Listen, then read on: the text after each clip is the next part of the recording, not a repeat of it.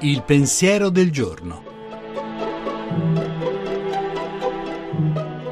In studio Luca Diotallevi, professore di sociologia dell'Università di Roma 3.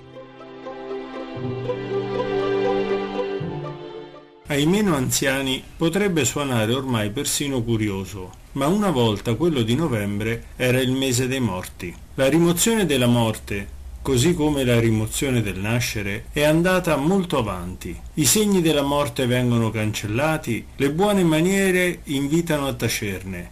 La spettacolarizzazione della morte fa da corredo alla omertà sul morire. L'ideale regolativo è quello di poter scegliere quando morire e avere il potere di decidere chi far nascere e quando. Il significato di tutto questo è subordinare la libertà al potere. Si è liberi solo se si può, e dunque innanzitutto se si può morire quando si vuole e se si può far nascere chi e quando si vuole. Dunque la libertà dipenderebbe dal potere. Solo chi ha potere è libero.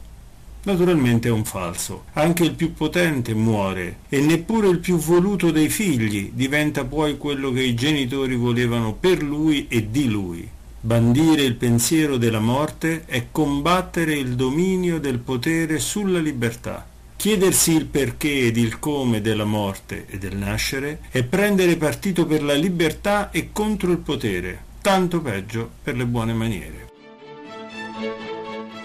La trasmissione si può riascoltare e scaricare in podcast dal sito pensierodelgiorno.rai.it.